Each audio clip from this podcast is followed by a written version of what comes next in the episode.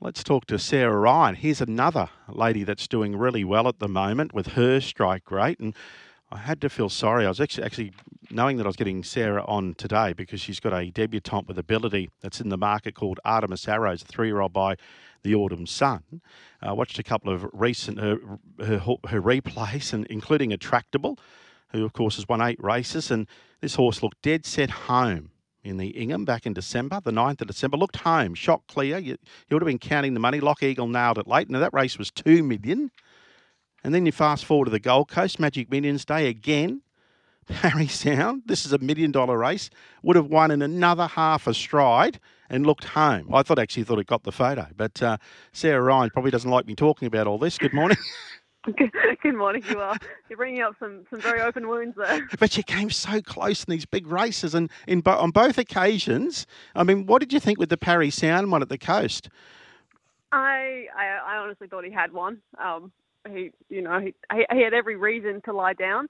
Not, it was Reece, not that Reece could do much more. He just got trapped wide and couldn't slot in, and for him to finish off as strong as he did, he deserved to win. Great training effort. He was twenty six dollars, and he's an eight year old. He's been everywhere. Yeah, he has, and that's his fourth time in that race as well. he does he does love it up there. Yeah. What was the prize money difference that day?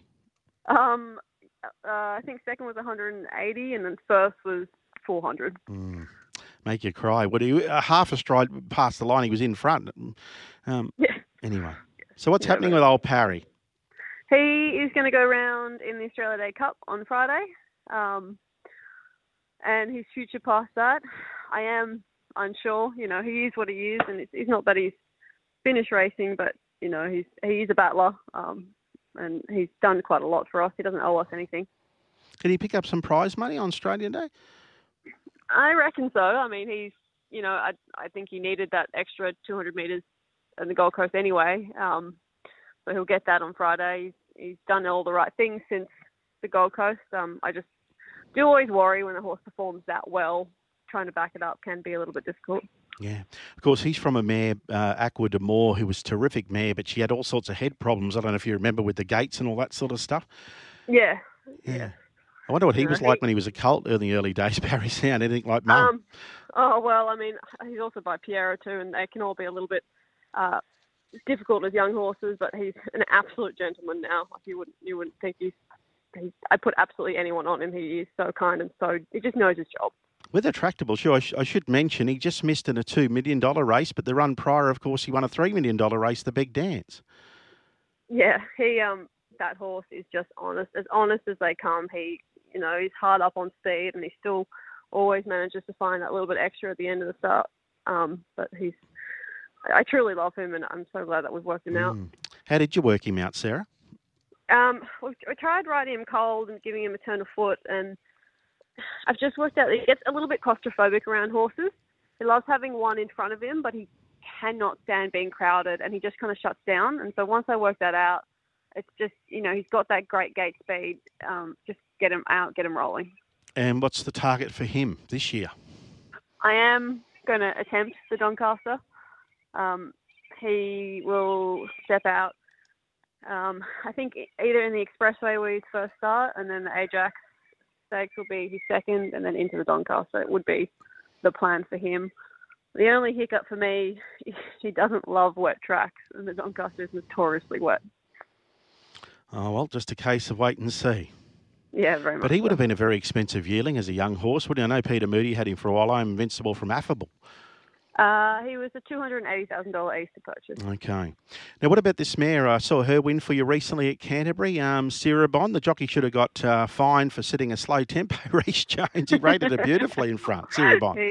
He absolutely rode her a treat. I said, I said to him, she jumps well, get control, and sit them down. That's exactly what he did. Um, and she's just, that's a, I think that's a fourth start for me. She's, um, I own her myself uh, bought her off digital online, and this is her first prep for me, so she's quite an exciting horse. Okay, you wouldn't. So, what did you pay online for her, Sara? Uh, I got her for fourteen grand. Fourteen grand. Well, she's well and truly paid for herself. And what appealed to you about her profile, looking online? Um, she had just she'd won two already, and I don't love buying class two horses, but looking at her, she just looked like she needed to fill out. She still had muscle improvement. And if you had a look at her form, there was horses that have run around her that have run in town. So I just thought if she could keep improving, there was no reason why she couldn't also then run in town. Oh, well, she's won four. She's a real impact mare now. Yeah. You send her around over the coming weeks, Cirebon? Yeah, there's uh, midway for her in three weeks between runs.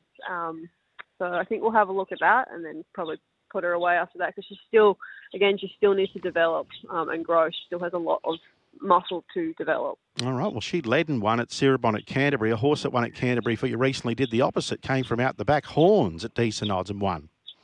Yes, that um, he's a big giraffe. That thing. he's by Justify Horns. Yeah, very much. So he um, he is 16-3, and he I reckon when he's finishing growing, he'll be probably close to 17-1. Um, just big, gangly. It's taken him a long time to work out where his feet are. Um, I was still it was still working it out in the race. Um, I, to be honest, I kind of walked away halfway through the run, thinking, "Oh God, oh God, here we go. He's not, he's not going to finish off here." But he did. He did surprise me. And what's happening with Horns now? Um, he needs to grow. He is just uh, big and immature. So he's in the paddock at the moment um, while the grass is good and the um, temperature is nice and try and get some muscle on him. And what does he weigh, Sara? Uh, he look, he is quite light. He he's only five sixty, but I think he could come close to six hundred kilos when he's growing when he's fully muscled out. Yeah, I know. Mum was very talented. She was placed in a lot of group races. Uh, legless Verve. Yeah, no, she was, and she was also very late maturing horse as well. So I'm not in a rush with him. I think we'll see the best of him as a late three-year-old, more four-year-old. All right. And what about this horse today? Tell me about Artemis Arrows. Now you've given him three trials. He he won the latest. There was a big margin to third in that heat, and the time for the maiden was pretty good. But what are you thinking today, Artemis Arrows? Um, I mean, I'm very happy to have Grant still on board. He is a horse that's going to need to do a lot of homework. Um, he's got a lot of learning to do. It's why he's only just starting to step out now. It's taken him a long time to mature. He um, he actually had Ross River syndrome as a young young horse, so he um, was a bit he's a bit on the back foot to begin with, the poor thing. But he he's going to improve from what he does today. I will leave it up to Grant on how to ride him. He's ridden in the last three trials. I don't need to tell him what to do. He wasn't the best away in a couple of them, but at last start he was good. In, uh, last start, last trial he was pretty good from a wide gate at Gosford and rode the speed. Yeah, no, I mean I'm hoping he can jump. You know, he's got a good barrier. If he can jump and be up on speed today, I, I would expect a good showing of him. All right, well, that's Artemis Arrows. I see he's got a two-year-old that's talented to call Volatile for the Snowdens. Yes, yeah, no, he um, hopefully, hopefully he can follow his yeah. in his form. Yeah, volatile Snitzel from the same mare in Artemis Arrows. So that's race three today. Uh, number five, just with the Ross River, uh, was that hard to diagnose? Was the horse just lethargic? You got blood tests and so on done? It was, yeah. It was just like it was just really. He spiked the temperature and he had a low low grade temperature for quite a few days and just off his feet and very lethargic and just didn't want to, you know, didn't really want to be a horse. wasn't deathly sick, but just flat. Um, so my vet suggested we do one of those tests, and sure enough, it came back positive. You need to do two of them within like a month, six weeks period, and yeah, he's um, it was confirmed that he had that, so he had to give you have to give him time to get over that. Mm. It was a big thing with humans, wasn't it? About a decade ago, every you know fifth or fourth, sixth person had sort of Ross River fever at some stage. You don't hear yeah. a lot about it now. No, you, you don't. It's, it's definitely still around, and it is in the area that we live at. Actually, our property manager um, has had it from living up in that area. It's just unfortunately one of those things, pesky mosquitoes. I said to a friend of mine, I said, You got Ross River fever? He said, No, I'm just lazy and lethargic. I said, Oh, okay. well, that's what I initially thought this boy was, but turns out he had excuses. Anyway, good luck today. As I said, uh, whatever you're doing, don't change it. And I said the same to Angela Davies. What's the biggest influence on your career as a trainer, Sara? Who was the one of the key people early days? Teach you the rope, um, so to speak, or cut your teeth with?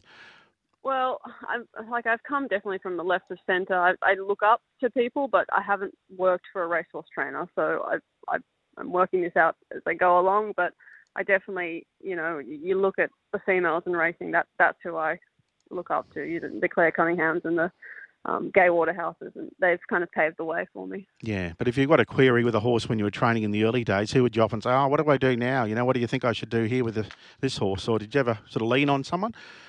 Um, yeah, no, I've had I've Mark Newnham when he was still training for us, he was very handy for me, and he'd always offer to help pick his brain and um, also, everyone at Wyong, it's, it's, a great community here. Um, you literally have any any queries with anyone, you can talk to anyone here, and everyone will help you out. Which brings me to the next point. I'm glad you mentioned Mark. We had him as a guest recently at Magic Millions. Matchalate, what's happened with him? He, unfortunately, in that last trial, he did uh, a tendon. So he is on a rehab path. I'm hoping to get him back, but you know you're always hesitant with those sort of injuries. Oh, what a bugger! He uh, he showed so much promise. I remember that day cruised up on a wet track and he couldn't believe he got beaten. Was that the Carbine Club? It was again another painful. I shouldn't bring. You're gonna you're gonna not want to talk to me anymore. Thanks, Sara. No, good. Sara Ryan going really well. Yeah, Matchalate. Yeah, it was the Carbine Club last April the 1st, actually.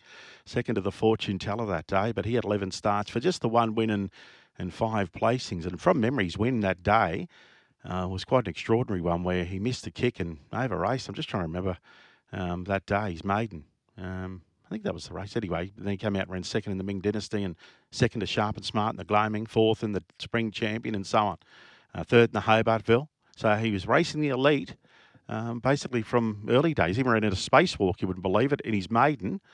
And then uh, his second start, he went around against Williamsburg in, in the Bayou on a wet track uh, by, what's he by? Um, Maurice, or Morris, I should say, Morris, the Japanese stud in Matchalate. He's only a four year old.